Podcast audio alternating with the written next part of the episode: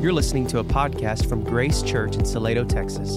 For more information and resources just like this, visit us online at gracesalado.com.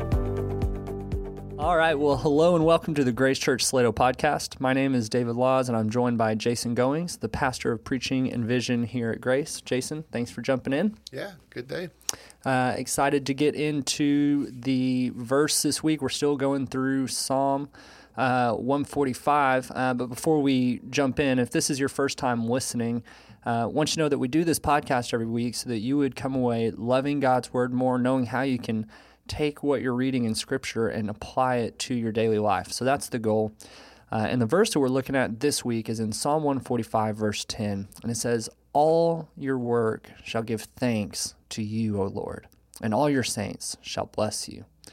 Uh, so, Jason, we're still uh, going through um, Psalm 145 and uh, just kind of a continuation from the last couple weeks. So, maybe give us a bird's eye view of uh, of the context, just kind of a reminder of what's happening.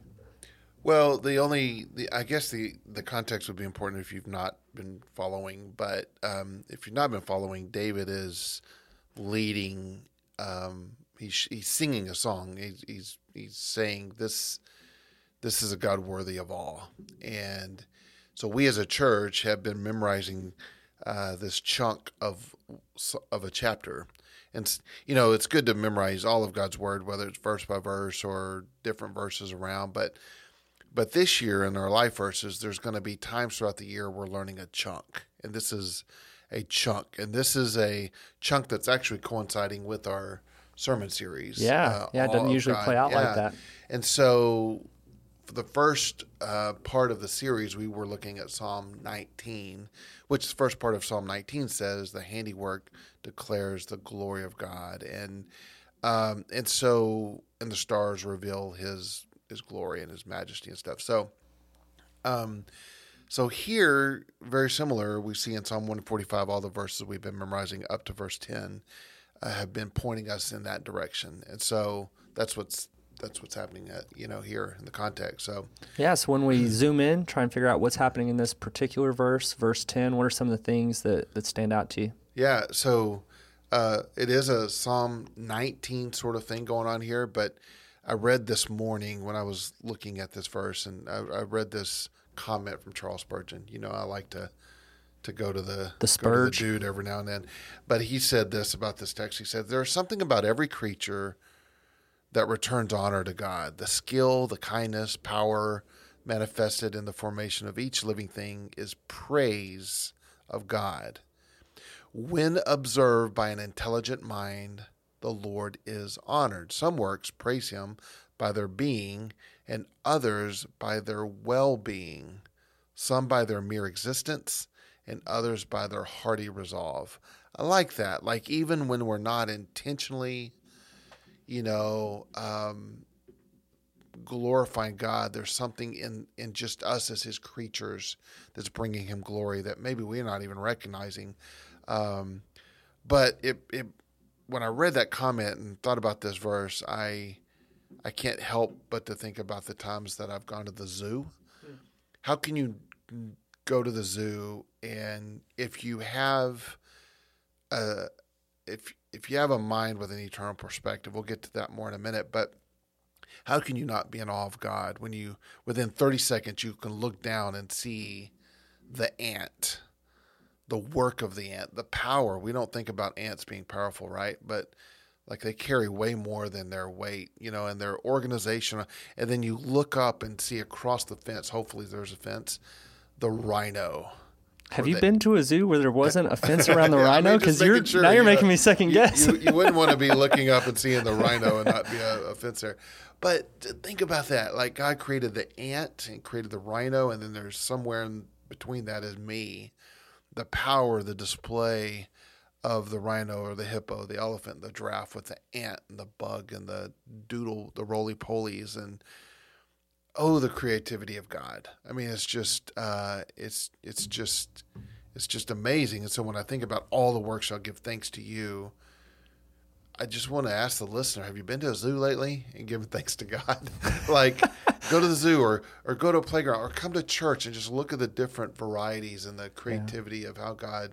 Some have flowing hair, some have no hair, some have. I mean, it's just anyway. It's all displaying God's creativity in His work, and so Yeah, just being able to kind of look around us and acknowledge the beauty, the creativity, the magnificence of all these things that God has created around us as reflections of something that was able to create that kind of beauty, that had the power to create that kind of creativity, you know, that had the wisdom to be able to, to create those types of things. Like all of them just reflections of that. Yeah, I'm not an artist, but there's times when I think, oh, okay, I'm gonna just kind of doodle or draw something. I usually start with the same sort of rectangle, triangle, square, whatever. but when you look at the ant and the rhino, Yeah. God's starting from two different, like, Yeah. it, you know, the base is not the same. And so last night, the wind hitting our windows hard, and then this morning, the clouds twirling about, and then by 9 a.m., the sun bursting forth. And it's all telling the story of the glory of God, and it's it's beautiful. So, in this text, there's way more than just the Psalm 19 declaring the glory of God going on here. Um, there's there's this part here in this text that says, "All your saints shall bless you." I think this is key for us, no matter what circumstance we're going into, um, to be able to still bless the Lord. Saved people have an eternal perspective on things. Funerals of saved people are different. They're just different. Saved people look through a different lens. Saved people, though they're stricken, though they grieve, they still praise God. What is that about? They still bless Him. Um, have you have you noticed that? I mean, there, we should notice that. Yeah. right? yeah, Yeah, I mean, just even think about our purpose, like that, that we were designed to bring Him honor and praise. Like that was part of how and why He created us. Like we we remember this like Trinitarian conversation that happened in Genesis chapter one when He said, "Let us make man." In our image, you know, there's like this conversation happening in the heavenly realms about how man was going to be created. He said, "Let's make him in our image and our likeness," uh, and that's like I mean, that's tied to both who we are and what our purpose is. You know, our identity and our and our purpose. And when He saves us, it's like He opens our eyes yeah, to a whole nother level of worship and glory. Like even lost people can be in awe of who God is, but when we're saved, there's another level of oh wow. Um, it reminds me. One of my favorite professors I ever had was Dr. Karen Bullock Seminary, and church history. Uh, so part was the topic, but also I think it was how she taught it. So she'd spend a 50 minute class. And so at 40 minutes, she would teach on 40 minutes. And then a lot of times, not every time, but she would, she would wrap up class by closing up all the books and just basically ask, how can we see and celebrate the sovereign work of God and what we just learned?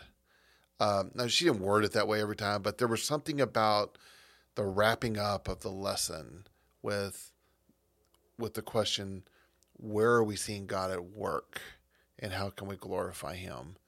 Um, it reminds me of Paul in jail in Philippians. Uh, when the enemies are trying to cancel him he's like whether it's from false motives or true as long as God is uh, Christ is preached I rejoice and so there's a there's a way of blessing that comes from us who are saved so Well, and I think about the fact that, like, you know, when you look at the story of Pharaoh, there's that really explicit place where it talks about how God used Pharaoh um, in order to accomplish his purposes. And, and God can use someone that's not within his people to bring himself glory. But this is like, this is kind of a special, unique role of the believers, like the opportunity to bless God by giving him honor and praise in the way that the world isn't doing that. You know, I, I think about like, yeah, anybody can be used by God for his glory, but we're not just we're not just um, something that God can use. Like we have the opportunity to bring Him praise, bring Him honor, bring Him glory in like a joyful, participating way, like you know, a cooperative way, like Yeah. partnering with God in the work that He's doing in the world. Yeah, yeah. It's an invitation. When we read this verse, all the saints shall bless your name. We should be asking, am I am I doing that? Am I blessing the hmm. name? So this moves us into application. Like Yeah. if if all the heavens are declaring this and all the saints are blessing, like are are we doing are we doing that? And and so I I would say the application is simple. Like plan and actually look for opportunities to to praise God, to bless God. Um, and we were talking about it a while ago when the Pharisees were trying to stifle the disciples. They were the people were praising Jesus, and he they were getting onto Jesus. Hey, tell them, rebuke them, tell them to stop. Remember what Jesus tells them? Yeah. Um, Yeah. When the the rocks cry out, is that Yeah. what you're, where you're talking Yeah, about? It's like yeah. even if even if uh, they were to be silent, and these these rocks will cry out. Yeah, yeah. Like it's blessing of God's going to happen. Yeah. And he's like, so, so even if the rocks, you, had said earlier, like you gave you gave the description of how that was encouraging to you. Yeah, well, because like you know, I, I've thought about it like in times when I was trying to, to you know, share the gospel with someone or whatnot, and thought, uh, man, I'm so inadequate to do this. There's so many better people, and I and I would think to myself, well, if I don't, and God can make a rock do it, I would like to think that like I'm more qualified than a rock. You know, I've got vocal cords, so at least, you know, on a very simplistic level, I should be able to accomplish this task. So I found it encouraging. You know, when I looked at that verse, like, yeah, I can, I can do better than a rock. Right. So that's kind of what this verse is saying. Like, like if all the works are going to give thanks to the Lord, it, the saints especially can bless Him. So I would just say, do that. Like, like, like, do what Dr. Bullock led me to do in a history class. At the beginning of your day, at the end of the day, just pause and just ask the question, "What is God doing today?" and be in awe of Him. Praise Him for it. Bless Him for it. 10 minute I would say it it's a shame that we don't take 10 minutes in the morning and 10 minutes at night. Not not just reading, not just writing, not just studying. Those things are good, but I'm saying 10 minutes of just God, I want to evaluate what you've done, what I've seen you do, and I want to praise you for it. So, Yeah, well, and you landed right where my thoughts were starting to go too, as far as application, which is that it's really hard. If you think back, even what we were talking about, the kind of the first half of the podcast of acknowledging God's greatness that that's around us. Um, it's really difficult to do that when we're constantly hurried and busied and distracted. And so I think you started to nail when you said the ne- necessity of pausing to do this and intentionally boxing out time to do this.